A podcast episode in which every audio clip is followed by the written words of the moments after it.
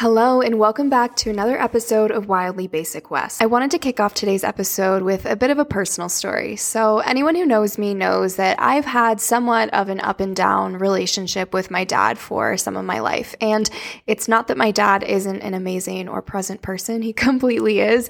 It's more so that we have personalities that are often too similar that we clash over things. And I guess they're similar in the ways that make us incredibly stubborn, but they differentiate enough in certain aspects that sometimes it feels like we are speaking a completely different language to one another.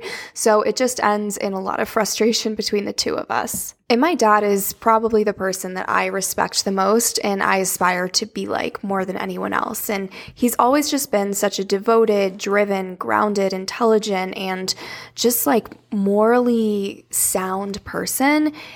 And I think he's so good at so many things that I feel like I've grappled with for so long. Like he's a person that when he says he's going to do something, like it just gets done. He doesn't have second thoughts about it. He doesn't sit and get scared of like what's going to happen. He just does it. And as a person who flounders in a space of fear a lot, seeing someone with that much resolve and that much just like conviction in their own thoughts and their own actions is something that I both envy and I think I also do fear it a bit. And because of some of the differences that we've had, I have always felt really, really inadequate when it comes to making my parents proud. My dad was Ivy League educated. He had, you know, this really big, impressive job and was always doing these huge things and I felt like such a failure straight out of college because I was going into more of a startup world and I definitely was not making the same amount of money and even the way I relate to money is really different than my dad and so I always just felt like I was falling short.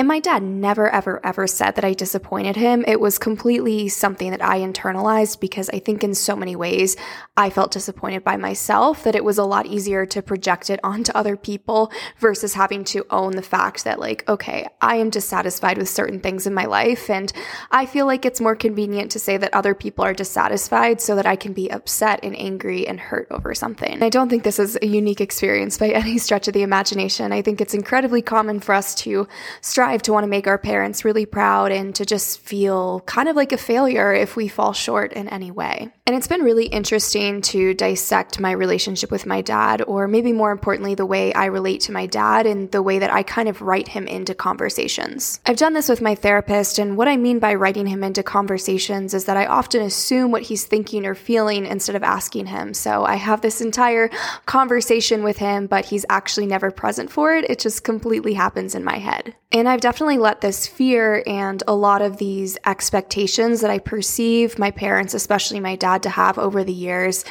I guess cause us to drift apart in some ways. It's created tension in our relationship, and I own the lion's share of that because, again, so much of this was happening in my head, and I was projecting so much shit that I did not feel good about inside onto him and onto our relationship that it just simply wasn't fair. And my dad is a really stoic, masculine, manly man, right? So he never cries about anything. But I came over to my parents' house um, the other day, and it was it was just a normal Friday. I had been out running errands, and I swung by to say hello, and my dad just started tearing up, and my internal fight or flight was kind of activated, and I was like, "Oh no, what did I do wrong?" And my dad just looks at me with tears in his eyes, and he just says, "I am so proud of you." You are such a wonderful person to be around now, and I'm just really, really, really grateful that you got sober. And I'm gonna try not to tear up right now, but um, it's so crazy to reflect on the reasons that we drank or the reasons that we drink, right? And so much of my drinking was due to shame and this feeling that I was inadequate and I was never going to be enough. And a lot of that was derived from my relationship with my parents and specifically my relationship with my dad. And to be able to sit back now and have the perspective that all my dad ever really wanted for me was for me to be me. He didn't need me to have some fancy job. He didn't need me to go to some Ivy League school. He just needed me to be content and he needed me to stop trying to cover up everything with alcohol and to stop trying to be somebody that I wasn't because I was a mean person when I drank. I wasn't nice. I wasn't kind. I wasn't funny. I was a shell of myself and all of these parts of my id that came out that were so, so dark. They just overshadowed everything else when I drank. And I mean, truly, how beautiful is it to know that like my relationship with my parents is not going to be perfect just because I got sober, but boy, is it a hell of a lot easier because I am simply showing up as myself. I am simply showing up as the best version of myself now. I'm not trying to drown anything out. I'm not trying to cover anything up. And I'm not trying to assume what other people think or feel about me to the same extent that I was before. And that is such a huge weight off my shoulders. And because there's so much addiction that runs in my family, I feel like I've watched years fall off my parents' faces. I feel like they've practically aged in reverse because they're not worrying about me in the same way that they once were. Because when I was drinking, I would often call my mom in tears and I was just absolutely deflated and worked up and just a complete and total mess over the most inane things. And it's not like I was calling my mom once a year and having a meltdown. Like this would happen multiple times a week and God bless her for being so incredibly patient. But to now be able to talk to my mom at any time of the day with complete and total lucidity, it's such a miracle. And I feel like I've gotten so much of my own life back because I'm not all wound or wrapped around the axle about things that don't really matter anymore. And yes, I still have anxiety. And yes, I still have depression. And yes, I still have bad days.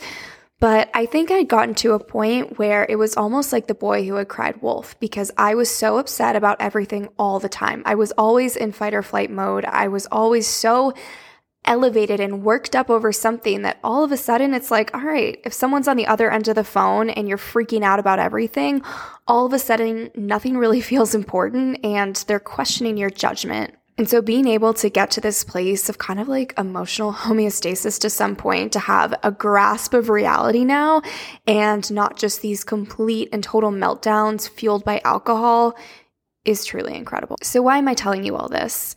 I think that drinking caused me to write so many stories in my head. It caused me to write stories about relationships, about my job, about myself, about my body so on and so forth, that were not grounded in reality whatsoever. Alcohol brought out all of these incredibly dark parts of me and allowed me to settle in that darkness. I think alcohol not only was I addicted to it, but it made me addicted to my traumas and to my depression and to my anxiety because I was able to build an entire personality and an entire personhood around those attributes. There's a creator, Anna, that I absolutely love on TikTok, and she had a video about this. And one of the first lines that still gives me chills, she says, I think I'm addicted to my own suffering. And holy shit, that resonates so much with me because I 100% feel like that is who I was when I was drinking. And now that I'm sober, it doesn't mean that I don't still have those moments where I want to wallow and I want to be sad. And it feels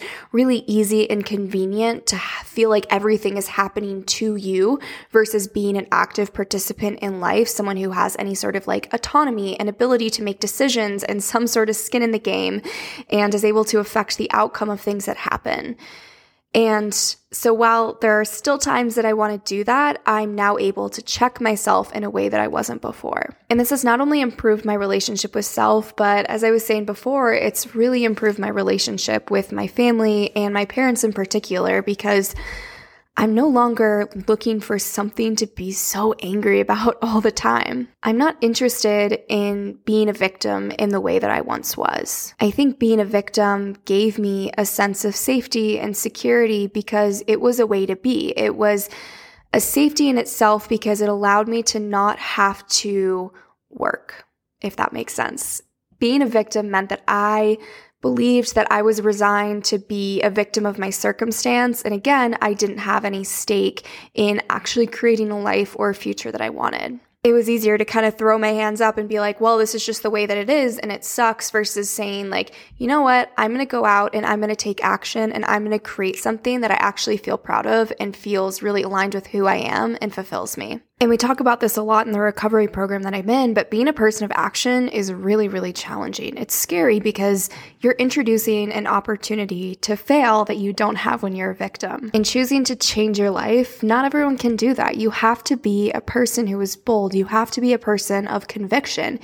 And I think probably more important than anything else, you have to be somebody that deeply knows yourself, that deeply believes in yourself, and also somebody that truly believes you are deserving of the best possible outcome. I was sharing with some friends the other day that often I struggle with an aspect of recovery in which you reflect a lot on the bad shit that you did when you were drinking. I think it's so important because that's the stuff that often keeps us sober, but I also think that spending too much time reflecting on the awful, horrible, terrible things I said and did when I was drinking almost makes me feel like I'm not deserving of my sobriety. There's a balance that I'm still trying to strike in which I can say, okay, here are the things that I objectively did and said when I was drinking that were bad because that helps me stay sober. But on the other hand, to not wallow or reflect or stay so stuck in that bad shit that I end up feeling so overcome with shame that I'm not able to then be that person of action that I was referring to that I want to be. Shame is something that keeps us stuck inherently. And so much of my drinking was imbued with shame. That's why I drank. That's why I drank in private. That's why I kept drinking, is because I was so ashamed of myself. And that's not to say, like, of course, I am ashamed of the things that I said and did when I was drinking. I think that's really, really healthy, but I am choosing to not stay stuck in that because I have more interest now. I wasted so much fucking time drinking and being awful and being just like a shit human that now I want to take all that energy I was taking wallowing in my sadness and just pitying myself and saying, you know what? Buck up, girlfriend, and get out there and create the life you actually want for once. And I know that not everyone who listens to this podcast struggles with an alcohol addiction to the same degree that I do, if at all. But I would still challenge you to ask yourself this question What are the things in my life that I am currently feeling disempowered by? What are the areas of your life that you feel like are just absolutely sucking the life force out of you, that are keeping you stuck and that are not allowing you to move forward and pursue a life that feels good and truly aligned with what you want and who you want to be? It could be a toxic relationship. It could be a job that makes you feel incredibly disempowered. It could be a family dynamic. It could be, you know, your relationship with money. There are so many different things that we can fall victim to and we convince ourselves that we have to stay stuck. And the truth is, you don't have to stay stuck, and I'm living proof of that. And this change doesn't necessarily happen overnight. For me, it was an unlearning. It was unlearning all of these different things in my life that I was resigned to be a victim to.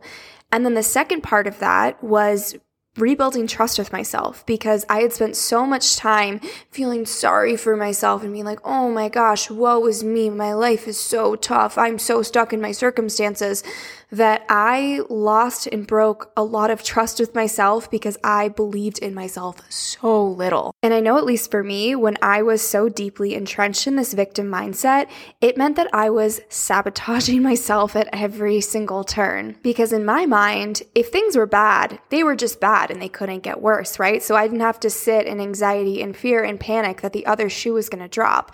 Versus if I actually chose to actively invest in my happiness, it meant that there was potentially something for me to lose. And the fear of losing something good to me at that time in my life felt so much worse and scarier than just having things kind of be shitty all the time. And it sounds so counterintuitive, but you kind of have to have a lot of courage to create a good life. I'm beginning to really fully enter into that phase. And I'm not to lie to you, there are so many opportunities for disappointment I've already experienced a lot of disappointment in trying to build the life that I want, but I'm not letting those things dissuade me. I think that if you see those as signs that you are moving in the wrong direction or that this isn't for you, then that's how you're going to interpret everything that doesn't go your way. You have to be willing to see them as little bumps in the road versus being complete and total roadblocks. Much, much, much easier said than done. And I've definitely had to just release my desire to have so much control over everything all the time.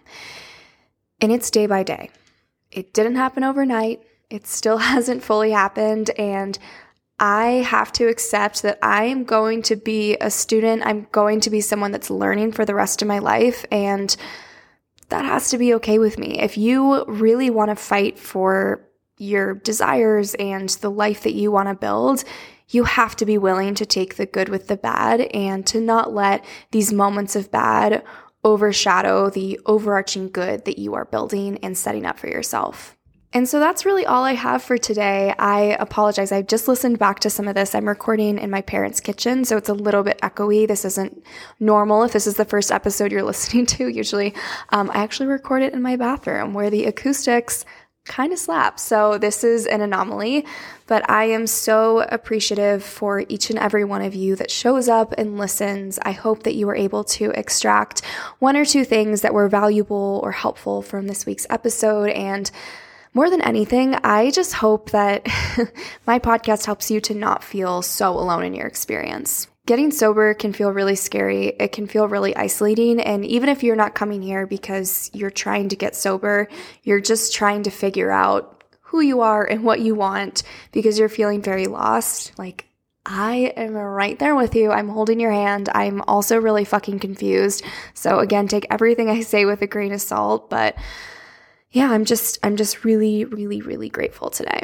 And part of that is also because I just hit my 4 months of sobriety this weekend and it was a big weekend with a lot of drinking, not by me, by everyone else. It was a big ski weekend um, where we had a house with like 17 people and you know what? I was so scared going into it, but it actually was really, really fun. And I'll probably chat about that at greater length on the next episode because I think that big events in early sobriety feel very, very overwhelming. If you enjoyed this episode, please subscribe and leave a rating. And if you're looking to follow me or the podcast, I am on TikTok and Instagram at eatlizabeth, and the podcast is at Wildly Basic West. Thanks so much, and I'll see you next time.